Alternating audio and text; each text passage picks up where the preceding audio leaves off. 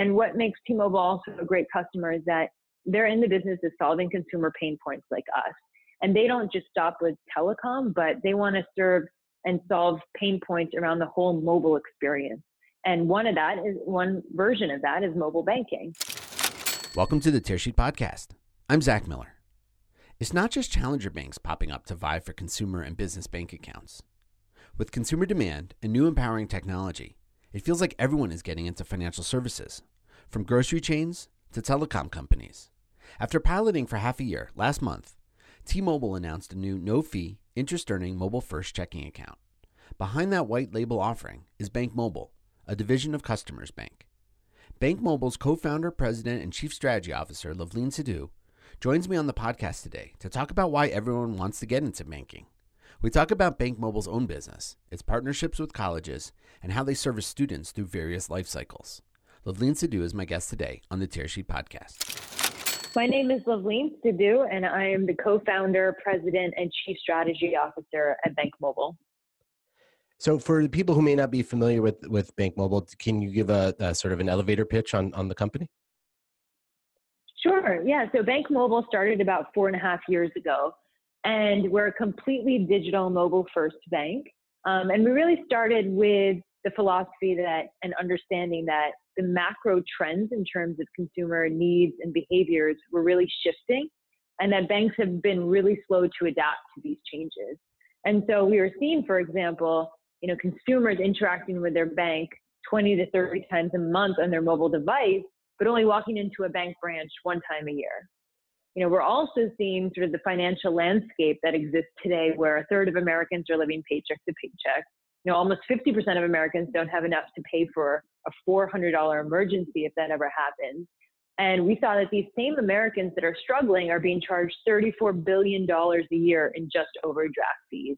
And so it was very obvious to us that from a channel perspective and user experience perspective, that consumer needs and behaviors, those needs and behaviors weren't being met. And then also from the affordability standpoint, they were looking for an alternative banking sort of solution. And then we also felt that, on the business front, bank branches on average are opening 52 net checking accounts per branch annually. And we thought that also on the business model front, we could move from a branch-based acquisition model into a new acquisition model where we could generate, much higher volume of customer acquisition at a much lower cost, using technology. So that's really the thesis that we were working around. And today we're among the largest and fastest growing digital banks in the country, with about 2 million customers banking with us. And so can we talk about those channels? I know there's the college partnerships. Can we talk about sort of how you went to market in that channel specifically? Sure. So we've always felt that it's important to have a really good product that addresses what consumers are looking for banking from their banking partner. But I think it's just as important, if not more important, to have an acquisition strategy to be able to reach customers and to be able to share this product with them. And so we've done a direct-to-consumer strategy historically, but we've also shifted to a B2B2C strategy where we could partner with institutions, with companies, with membership-driven organizations, with employers, whoever that have a captive audience already, and that they want to build stickier relationships with these customers, be able to solve more pain points for these customers. And we found that financial services is one aspect for these different institutions to be able to do that. And so our B2B2C strategy started with the higher education market, where today we have relationships with over 800 campuses across the country. And again, we're in the business of solving pain points. We solve a pain point for the school to transfer payments between themselves and the students. And in return, these students choose if they want to receive these payments from the school by ACHing to an existing bank account or opening a BankMobile account. So through these 800 campus relationships that we have, one in every 3 college-bound students gets introduced to BankMobile and has the option to open a bank account with us. That's an example of how we're using partners. Yep. So it also sounds like by targeting students, you solve that specific pain point with disbursements. They say they open a BankMobile account at that point. What happens when they graduate? Is there a life cycle strategy as well? No, it's 100% a life cycle strategy. So we always say customers for life is our motto. And so we start off at a very critical stage in people's lives where they may not have a bank account. Even if they did have one coming in, it's usually what their parents set up for them, and they haven't really created financial independence for themselves. So there's really an opportunity for a bank partner to come in and really create that relationship fresh while they're still young and help them in their process of growing with them. So we started with a basic checking account. We also added on a savings account, and we're seeing a lot of engagement between, you know, those that are active in our checking account wanting to open this high yield savings account as well. And then as they graduate, a lot of them are thin credit file individuals, or they, you know, they made a mistake in the past, etc., where they're still sort of dealing with that ramifications of that. And we want to be a partner for them to help them build credit again, to educate them on credit so that they can really move to their next life stage, really hit their next goal. And so today we do that by offering them personal loans as well once they graduate, and then also credit cards, which we launched in January. And then we're moving into student refinancing as well over the next month or two. And do you also implement a partnership strategy as people move through the life cycles with you guys? Or is that more just like a acquisition sort of focus? No, we do it through partnerships as well. So today our personal loans and our credit card is through a partnership with Upstart.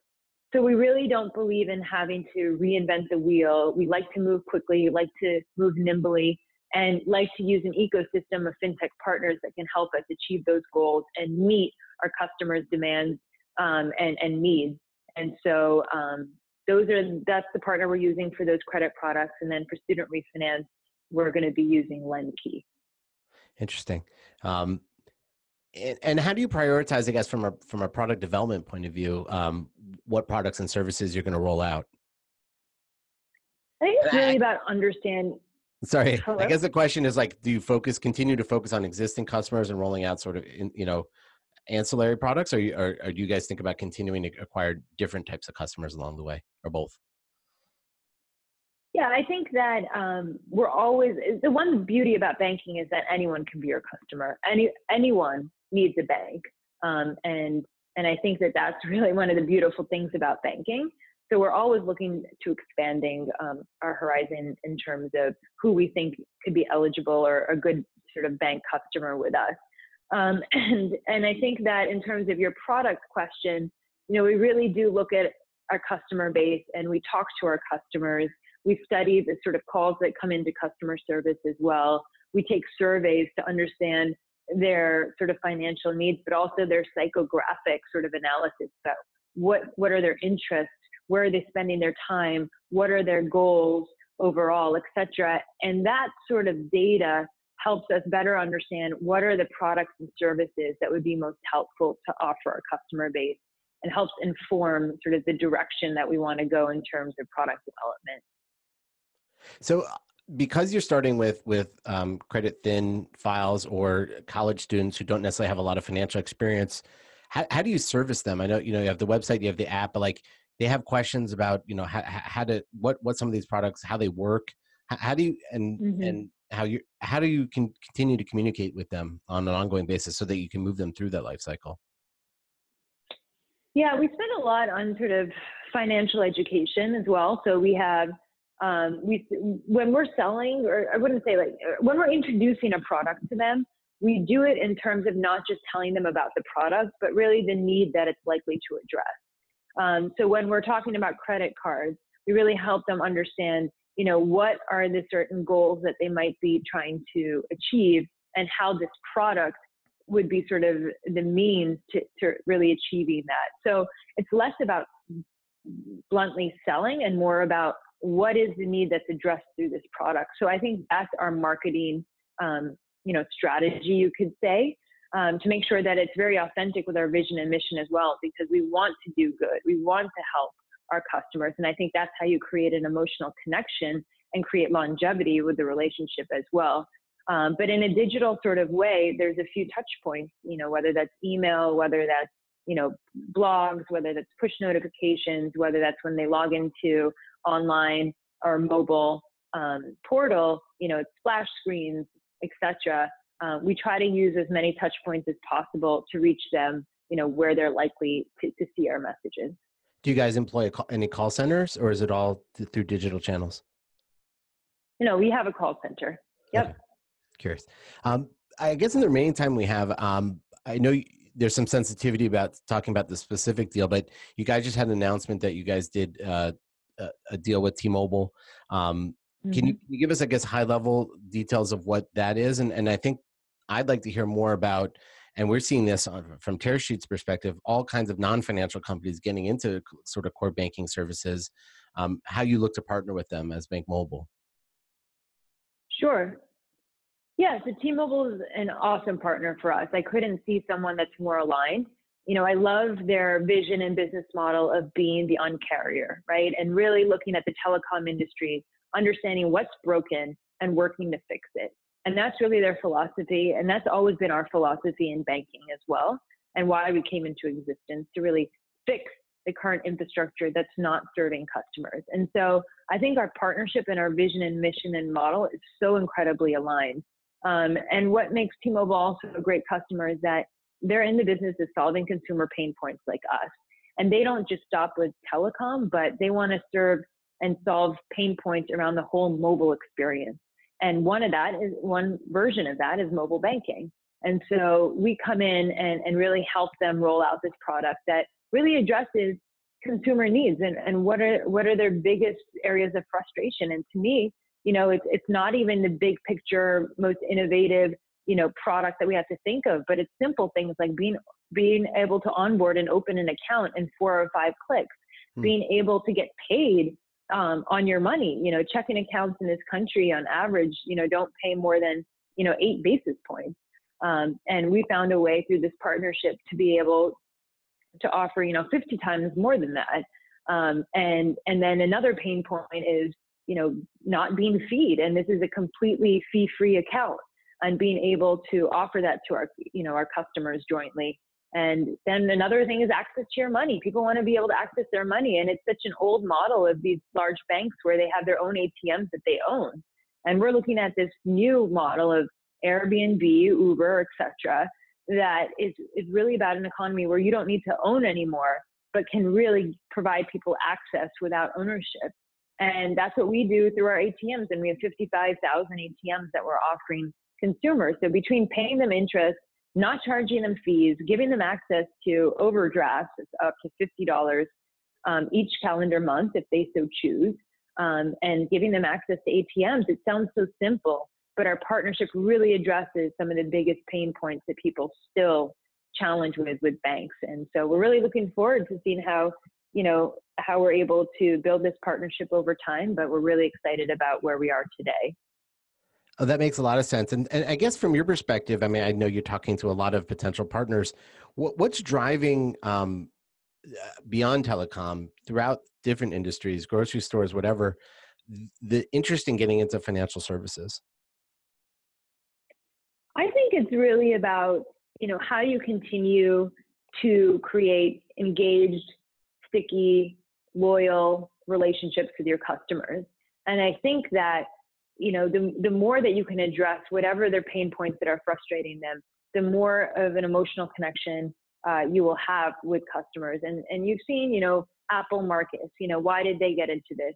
There is definitely a transaction relationship with customers that they can take advantage of and build upon. But it's also providing a better way for people to get rewarded and financial management through this credit card. And so I think financial services is just one more outlet for consumer-focused centric companies that want to address their customers' needs and create more touch points and more emotional connection. And I think we're just seeing the beginning of this happening. And I guess, you know, we're close enough to the middle of the year where I can ask you this question, like what are your personal priorities for BankMobile looking at the, you know, second half of 2019? What's on your agenda and sort of your big audacious goals? Yeah, I think for us, it's we want to continue building as bank as a service.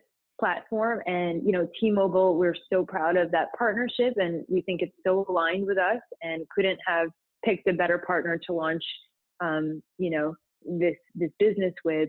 But we're looking at other white label partners, others that really buy into this mission and vision of serving their customers in a more customer-centric way, and viewing financial services as one way to continue to do that. And so my goal would be to, you know, create another white label partnership by the end of the year.